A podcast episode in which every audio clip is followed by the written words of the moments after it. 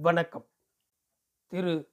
B N S Pandian அவர்கள் எழுதிய ஊரடங்கு உத்தரவு.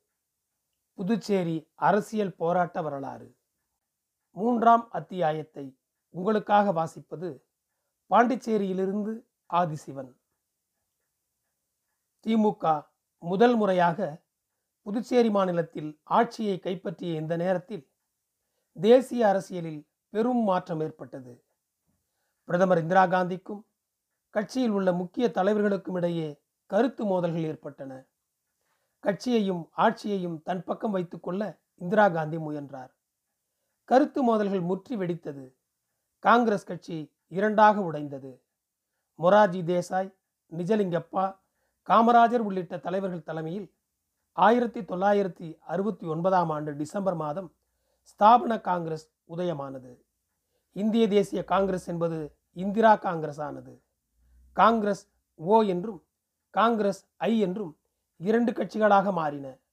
பாமர மக்கள் காமராஜர் காங்கிரஸ் என்றும் இந்திரா காங்கிரஸ் என்றும் விழித்தனர். இன்னும் சிலர் பழைய காங்கிரஸ் என்றும் புதிய காங்கிரஸ் என்றும் கூறினர். புதுச்சேரியிலும் காங்கிரஸ் இரண்டாக உடைந்தது. அன்சாரி துரைசாமி தலைமையில் சுப்பிரமணிய படையாட்சி ஜம்புலிங்கம் ஆகிய மூன்று சட்டமன்ற உறுப்பினர்கள் தங்களை காமராஜ் காங்கிரஸ் என்றனர். புதுச்சேரியில் காமராஜரின் தொண்டர்கள் அதிகமாக இருந்ததால் காமராஜர் காங்கிரசுக்கு அதாவது ஸ்தாபன காங்கிரசுக்கு செல்வாக்கு ஏற்பட்டது. தேசிய அளவில் இந்திரா காந்தியின் ஆட்சிக்கு கம்யூனிஸ்ட் கட்சியும் திமுகவும் ஆதரவு தந்து வந்தன. இருப்பினும் தனது ஆட்சிக்கு பெரும்பான்மை இல்லாததால் எப்போது எது வேண்டுமானாலும் நடக்கலாம் என்று நினைத்த இந்திரா காந்தி நாடாளுமன்றத்தை கலைத்துவிட்டு முன்கூட்டியே தேர்தல் நடத்த விரும்பி ஆட்சியை கலைத்தார். தமிழகத்தில் முதல்வராக இருந்த கருணாநிதியும் இந்த சந்தர்ப்பத்தை பயன்படுத்தி கொண்டு தனது ஆட்சியையும் கலைத்துவிட்டு தேர்தலை சந்திக்க விரும்பினார். தமிழகத்தில் காங்கிரஸ் கட்சி பிரிந்து போய் கிடப்பதை பயன்படுத்தி கொள்ள நினைத்தார். மேலும் பாராளுமன்ற தேர்தலில் சீட்டுக்களை அள்ளிவிடலாம் என்ற எண்ணமும் அவருக்கு ஏற்பட்டது. ஆயிரத்தி தொள்ளாயிரத்தி எழுபத்தி ஒன்று மார்ச் மாதம் நாடாளுமன்றத்திற்கும் தமிழக சட்டமன்றத்திற்கும் தேர்தல் நடக்கும் என அறிவிக்கப்பட்டது. திமுகவும் இந்திரா காங்கிரசும் கூட்டணி அமைத்தன. ஆனால் தொகுதி ஒதுக்கீட்டில் சிக்கல் ஏற்பட்டது. நாடாளுமன்றத்திற்கு எட்டு தொகுதிகளும் சட்டமன்றத்திற்கு பத்து தொகுதிகளும் மட்டுமே ஒதுக்க முடியும் என்று கருணாநிதி சொன்னார். காமராஜர் இல்லாத காங்கிரசுக்கு அதிக சீட் அளிப்பதை அவர் விரும்பவில்லை. இதன் பின்னர் தமிழகத்தில் ஒன்பது நாடாளுமன்ற தொகுதிகளும் புதுச்சேரி ஒரு நாடாளுமன்ற தொகுதியையும் சேர்த்து பத்து தொகுதிகள் இந்திரா காங்கிரசுக்கு ஒதுக்கப்பட்டது. தமிழக சட்டமன்ற தேர்தலில் காங்கிரஸ் போட்டியிடவில்லை என்பது குறிப்பிடத்தக்கது. புதுச்சேரி பாராளுமன்ற தொகுதி இந்திரா காங்கிரஸ் வேட்பாளராக திருச்சியை சேர்ந்த மோகன் குமாரமங்கலம் போட்டியிட்டார்.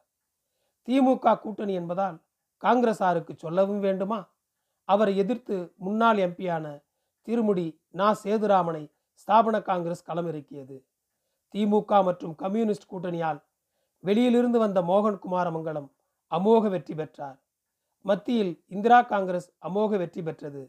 இந்திரா காந்தி மீண்டும் பிரதமரானார். புதுச்சேரியில் வெற்றி பெற்ற எஸ். மோகன் குமாரமங்கலம் இரும்பு மற்றும் உருக்காலை மந்திரியாக பதவியேற்றார். தமிழகத்தை பொறுத்தவரை கருணாநிதியின் கணக்கு பலித்தது திமுக கூட்டணி அமோக வெற்றி பெற்றது. இரண்டாவது முறையாக அவர் தமிழக முதல்வரானார். புதுச்சேரி அரசியலில் குழப்பம் ஏற்படத் தொடங்கியது. முதலமைச்சர் ஃபாரூக் மரைக்காயருடன் உள்துறை அமைச்சர் எஸ். ராமசாமி பொதுப்பணித்துறை அமைச்சர் டி. ராமச்சந்திரன் ஆகியோர் கருத்து வேறுபாடு கொண்டிருந்தனர். உள்துறை விவகாரங்களில் முதல்வர் தலையீடு அதிகமாக உள்ளது என்று ராமசாமி நினைத்திருந்தார். அதை போன்று பொதுப்பணித்துறை அமைச்சர் டி. ராமச்சந்திரனும் முதல்வர் ஃபாரூக் மீது கடுமையான அதிருப்தியில் இருந்தார். இந்த விவகாரம் நீருபூத்த நெருப்பாக கனன்று கொண்டிருந்தது. இந்த நேரத்தில்தான் தமிழகத்தில் ஒரு மிகப்பெரிய அரசியல் மாற்றம் ஏற்படுவதற்கான சூழல் உருவானது. தமிழகத்தில் பொது தேர்தலில் திமுக அமோக வெற்றி பெற்று கருணாநிதி மீண்டும் முதல்வராவதற்கு தீவிரமாக பிரச்சாரம் செய்தவர் எம்ஜிஆர் அவர் தேர்தலில் திமுகவின் வெற்றிக்காக தமிழகமெங்கும் சூறாவளி சுற்றுப்பயணம் மேற்கொண்டார். அதே சமயம் பரங்கிமலை தொகுதி திமுக வேட்பாளராகவும் களமிறங்கியிருந்தார். ஏற்கனவே அவர் அந்த தொகுதியிலிருந்து ஆயிரத்தி தொள்ளாயிரத்தி அறுபத்தி ஏழில் சட்டமன்ற உறுப்பினராக தேர்ந்தெடுக்கப்பட்டவர். இந்த தேர்தலிலும் எம்ஜிஆர் வெற்றி வாகை சூடினார். எம்ஜிஆருக்கு அமைச்சர் பதவி கிடைக்கும் என்று அனைவரும் எதிர்பார்த்திருந்தனர். எதிர்க்கட்சிக்காரர்களுக்கும் எம்ஜிஆர் பதவியேற்பார் என்று நினைத்திருந்தனர். கட்சியின் பொருளாளர் என்பதால் அவருக்கு அமைச்சர் பதவி வழங்கப்படும் என்று திமுக தொண்டர்களும் எதிர்பார்த்திருந்தனர். ஆனால் முதல்வர் கருணாநிதி எம்ஜிஆருக்கு அமைச்சர் பதவியை வழங்கவில்லை. இதன் காரணமாக எம்ஜிஆர் மன உளைச்சலில் இருந்தார். இது தவிர எம்ஜிஆருக்கு எதிராக தன் மகன் மு. க. முத்துவை களத்தில் இறக்கினார். தன்னை போன்றே தோற்றம் கொண்ட மு. க. முத்துவின் சினிமா வரவு எம்ஜிஆரை மேலும் எரிச்சல் படுத்தியது கட்சியின் பொருளாளராக இருந்த எம்ஜிஆர் கட்சித் தலைவர் கருணாநிதியிடம் கட்சியின் கணக்குகளை கேட்டார். இதனால் எம்ஜிஆர் மீது கோபம் கொண்டார் கருணாநிதி. இதன் காரணமாக எம்ஜிஆர் கட்சியிலிருந்து வெளியேற்றப்பட்டார். ஆயிரத்தி தொள்ளாயிரத்தி எழுபத்தி ரெண்டாம் ஆண்டு அக்டோபர் பதினேழாம் தேதியன்று அண்ணா திராவிட முன்னேற்றக் கழகம் என்ற புதிய கட்சியை தொடங்கினார். சினிமாவிலும் அரசுக்கு எதிரான கேள்விகள் கேட்கும் திரைப்படங்களில் நடித்தார். நேற்று இன்று நாளை இதயக்கனி போன்ற திரைப்படங்கள் அவருடைய ரசிகர் பட்டாளங்களை கட்சி தொண்டர்களாக மாற்றியது. ஆயிரத்தி தொள்ளாயிரத்தி எழுபத்தி மூணாம் ஆண்டு திண்டுக்கல் பாராளுமன்ற தொகுதிக்கான இடைத்தேர்தல் நடந்தது. இந்த தேர்தலில் அதிமுக சார்பில் போட்டியிட்ட மாயத்தேவர் அமோக வெற்றி பெற்றார். இந்த அரசியல் எம்ஜிஆரை திரும்பி பார்த்தது. தமிழகத்தின் அடுத்த முதல்வர் எம்ஜிஆர் தான் என்பதை முன்கூட்டியே அறிவித்தது இந்த இடைத்தேர்தல் முடிவு. இந்த முடிவுதான் புதுச்சேரி அரசியலின் புதிய அத்தியாயத்தை தொடங்கியது. முதல்வர் ஃபாரூக் மரைக்காயருடன் மோதலில் இருந்த எஸ். ராமசாமி டி. ராமச்சந்திரன் ஆகியோர் மற்றொரு அதிருப்தி எம்எல்ஏவான திருபுவனை தங்கவேலு ஆகியோர் அதிமுகவில் சேருவதற்கு தயாரானார்கள். ஏனெனில் தமிழகத்தை பின்பற்றியே புதுச்சேரி அரசியல் நடப்பதால் அதிமுகவில் சேருவதுதான் தங்கள் எதிர்காலத்திற்கு உகந்தது என்று நினைத்ததால் தான் உள்துறை அமைச்சரான எஸ் ராமசாமியும் பொதுப்பணித்துறை அமைச்சரான டி ராமச்சந்திரனும் தங்கவேலு எம்எல்ஏவும் ஆயிரத்தி தொள்ளாயிரத்தி எழுபத்தி மூணாம் ஆண்டு டிசம்பர் மாதம் இருபத்தி நாலாம் தேதி அதிமுகவில் சேர்ந்தனர். டி ராமச்சந்திரனும் எஸ் ராமசாமியும் அதிமுகவில் சேர்வதற்கு உதவி செய்தவர் முன்னாள் மத்திய அமைச்சர் பாலா பழனூர். அப்போதைய அரசியல் மாற்றம் குறித்து பாலா பழனூரின் வார்த்தைகள். முன்னாள் முதல்வர்கள் ஃபாரூக் ராமசாமி ஆகியோர் எனது நண்பர்கள்தான். எனக்கு அரசியல் ஆசை இருந்தது. ஆனால் என் அம்மா என்னை அரசியலுக்கு போகக்கூடாது என்று தடுத்து விட்டார். பிற்பாடு பாண்டிச்சேரி விவகாரத்தில் முன்னாள் முதல்வர் ராமசாமி எனக்கு நண்பர் என்ற நிலையில் பல வழக்குகளை வாதாட என்னிடம் கொடுப்பார். அப்போதுதான் முன்னாள் முதல்வர் டி. ராமச்சந்திரன் மீது ஒரு வழக்கு இருந்தது. அதாவது பெண் அதிகாரி ராதாபாய் மானபங்கப்படுத்தப்பட்ட வழக்கு. அந்த வழக்கை என்னிடம் ராமசாமி தான் எடுத்து வந்து கொடுத்தார். இருவரும் அடிக்கடி என்னை வந்து சந்திப்பார்கள். அப்போதுதான் எம்ஜிஆர் கட்சி ஆரம்பித்த பிறகு இவர்கள் என் வீட்டிற்கு வந்தார்கள். கே. ஏ. கிருஷ்ணசாமி எனக்கு நண்பர்.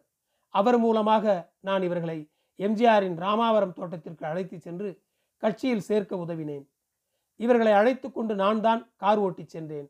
தோட்டத்தில் கேஏகே கே. நாஞ்சில் மனோகரன் ஆகியோர் இருந்தனர்.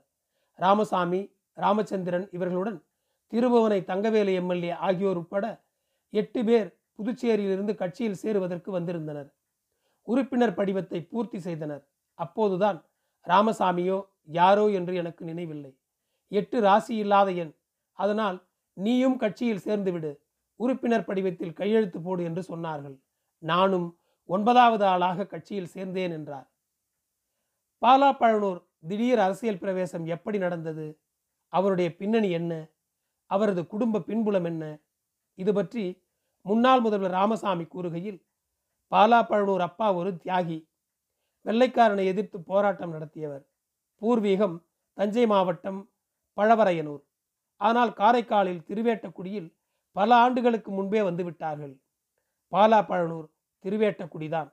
அவரது அப்பா அரவிந்தர் மேல் இருந்த பக்தியால் அரவிந்த பாலா பழனூர் என்று அவருக்கு பெயர் வைத்தார். பழனூர் என்பது பழவரையனூர் என்பதின் சுருக்கம். அவர் வீட்டில் அனைவரின் பெயருக்கும் பின்னாலும் பழனூர் என்று வரும். அவர் அரசியலுக்கு வந்ததே ஒரு விபத்து தான் பாலா பழனூர் எனக்கு நெருங்கிய நண்பர். சென்னையில் உயர்நீதிமன்ற வக்கீலாக இருந்தார். ஆயிரத்தி தொள்ளாயிரத்தி எழுபத்தி மூன்றாம் ஆண்டு இறுதியில் நானும் டிஆரும் அதிமுகவில் சேர முடிவு செய்தபோது கே ஏ கிருஷ்ணசாமியை சந்திக்க முடிவு செய்தோம். அவர் என்னுடன் படித்தவர்.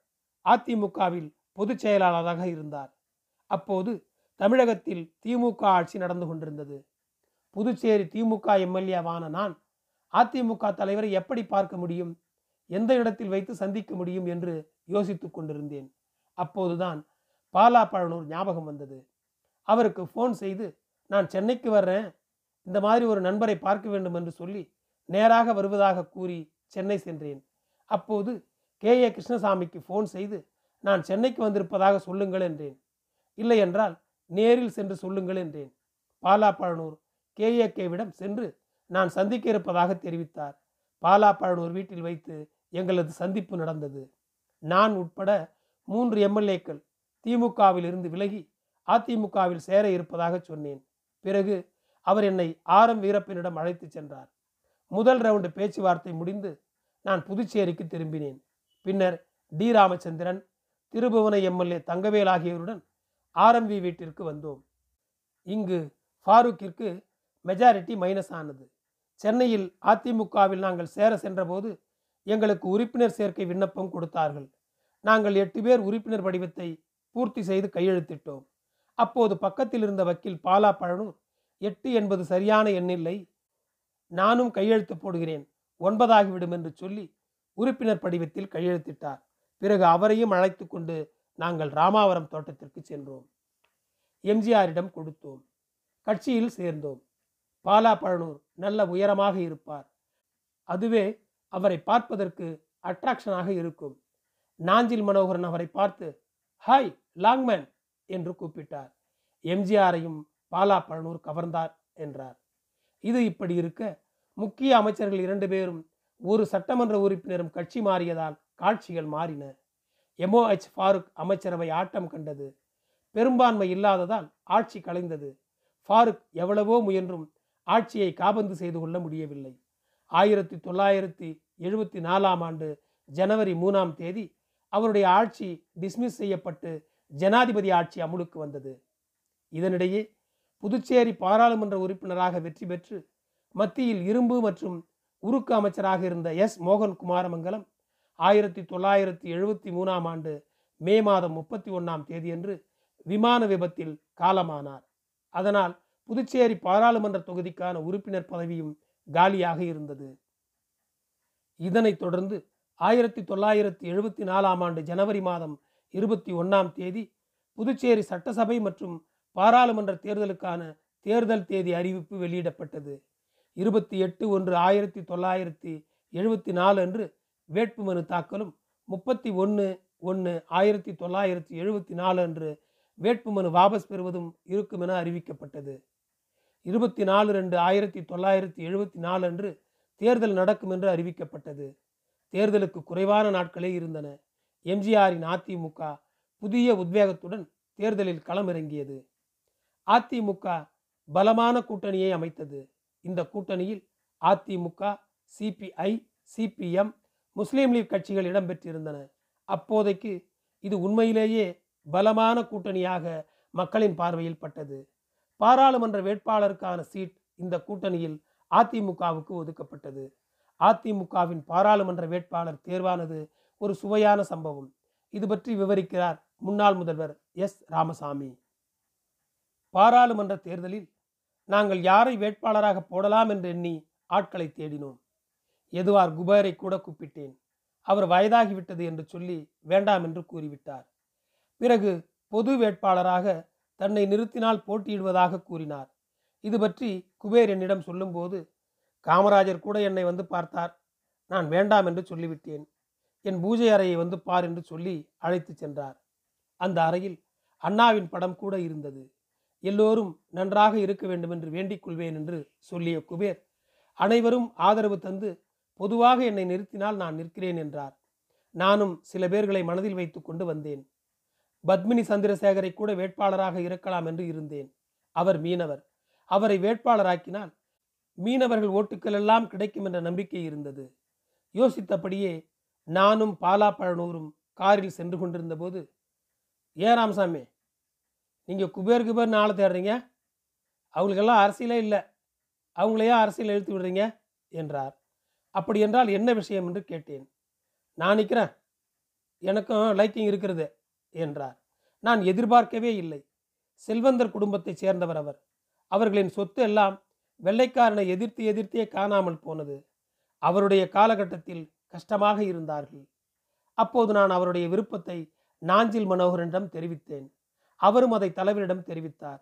பின்னர் அவரை வேட்பாளராக கட்சி களமிறக்கியது. இதுதான் ராமசாமியின் கூற்று. ஆனால் நடந்த கதையே வேறு என்று தனது கருத்தை பதிய வைத்தார் பாலா பழனூர். அன்று நடந்தது என்ன என்பது குறித்து பாலா பழனூர் தனது வார்த்தைகளில். எஸ். ராமசாமி டி. ராமச்சந்திரன் ஆகிய மந்திரிகளை அதிமுகவில் சேர்த்து விட்டதால் எனக்காக ஏதாவது பரிசு கொடுக்க வேண்டும் என்று எம்ஜிஆர் நினைத்திருந்தார். அப்போது கிறிஸ்துமஸ் காலம். நான் எம்ஜிஆரை சந்தித்து கிறிஸ்துமஸ் கொண்டாட அழைப்பு விடுத்தேன். என் மீது நல்ல பாசம் வைத்திருந்தார். என் பெயரை கூட அவருக்கு சொல்ல தெரியாது. பாலா பழவர் என்று தான் சொல்வார்.